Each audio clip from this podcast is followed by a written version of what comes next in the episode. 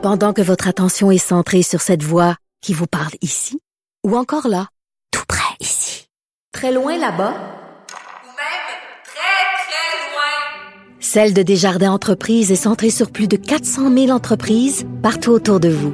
Depuis plus de 120 ans, nos équipes dédiées accompagnent les entrepreneurs d'ici à chaque étape pour qu'ils puissent rester centrés sur ce qui compte, la croissance de leur entreprise.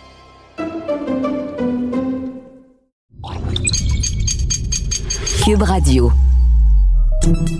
Salut, c'est Charles Tran avec l'équipe dans 5 minutes. On s'intéresse aux sciences, à l'histoire et à l'actualité. Aujourd'hui, on parle de drogue, de LSD et de champignons magiques. Les drogues psychédéliques ont parcouru un long chemin depuis leur apogée hallucinogène dans les années 70. Aujourd'hui, de plus en plus de recherches s'intéressent à leur potentiel thérapeutique pour soigner notamment les gens atteints du syndrome de stress post-traumatique, atteints de la dépression ou de l'anxiété profonde aussi, avec un dosage minime, le microdosage. Alors, les champignons magiques, l'ecstasy, feront-ils bientôt partie de la pharmacopée médicale? On dirait qu'on s'y dirige allègrement, ou presque. Voici Véronique Morin.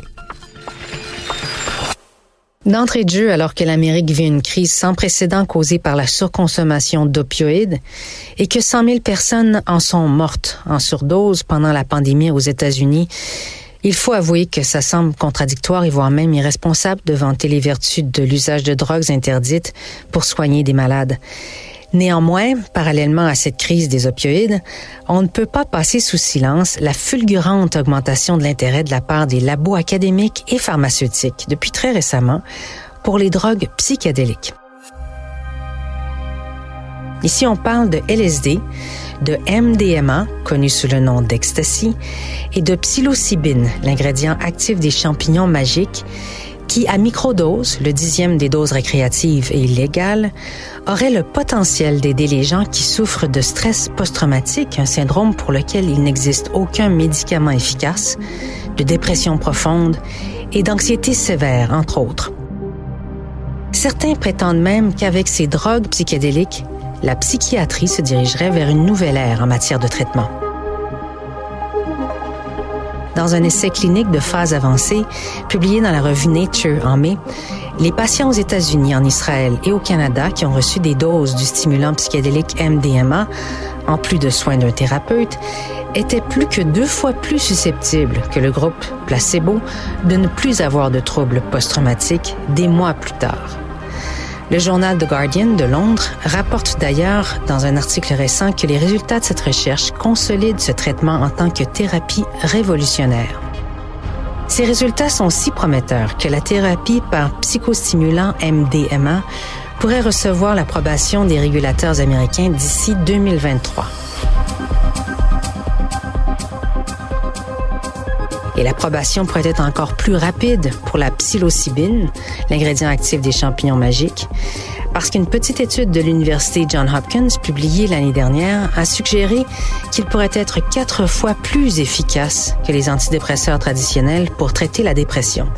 Alors ce n'est qu'un début puisqu'en octobre dernier, une première pour les psychédéliques depuis le lancement de la guerre contre la drogue dans les années 70, un financement fédéral américain a été accordé pour étudier la psilocybine, cette fois-ci pour traiter la dépendance au tabac.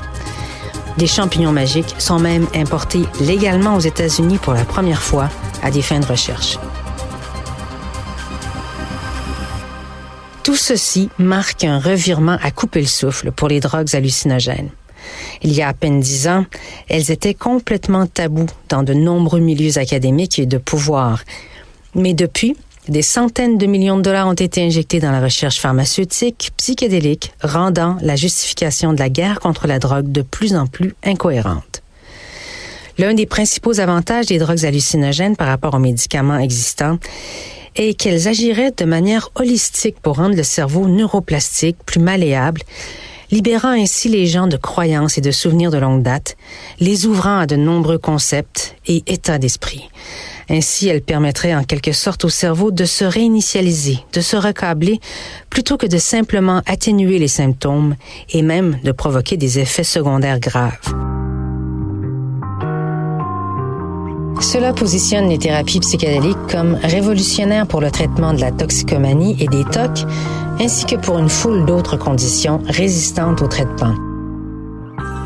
La Société de santé mentale Compass a été la première à obtenir un brevet pour la psilocybine synthétique au début de 2020. Elle a ensuite obtenu deux autres brevets en mars pour un traitement de la dépression à la psilocybine par voie orale, mais fait l'objet de critiques pour une prétendue appropriation de propriété intellectuelle qui pourrait entraver la recherche scientifique et en limiter la concurrence. 37 autres brevets sont en cours d'examen par les autorités américaines, alors que 66 sont déjà livrés selon un tracker de brevets.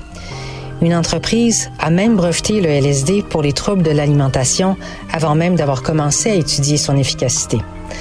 On comprend donc que derrière cette nouvelle ère des traitements se dessine aussi et peut-être surtout une capitalisation, un marché de brevets et des milliards de dollars.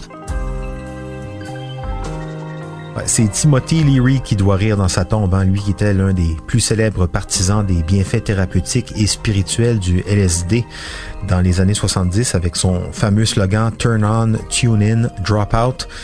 Déjà, il y a plus de 50 ans, ce pionnier de l'usage thérapeutique des drogues psychédéliques a passé pas mal de temps en prison pour ses convictions et ses expérimentations surtout.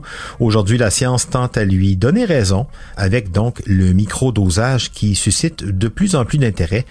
Microdosage assorti bien sûr d'un suivi médical. Hein? Merci Véronique Morin. C'était en cinq minutes.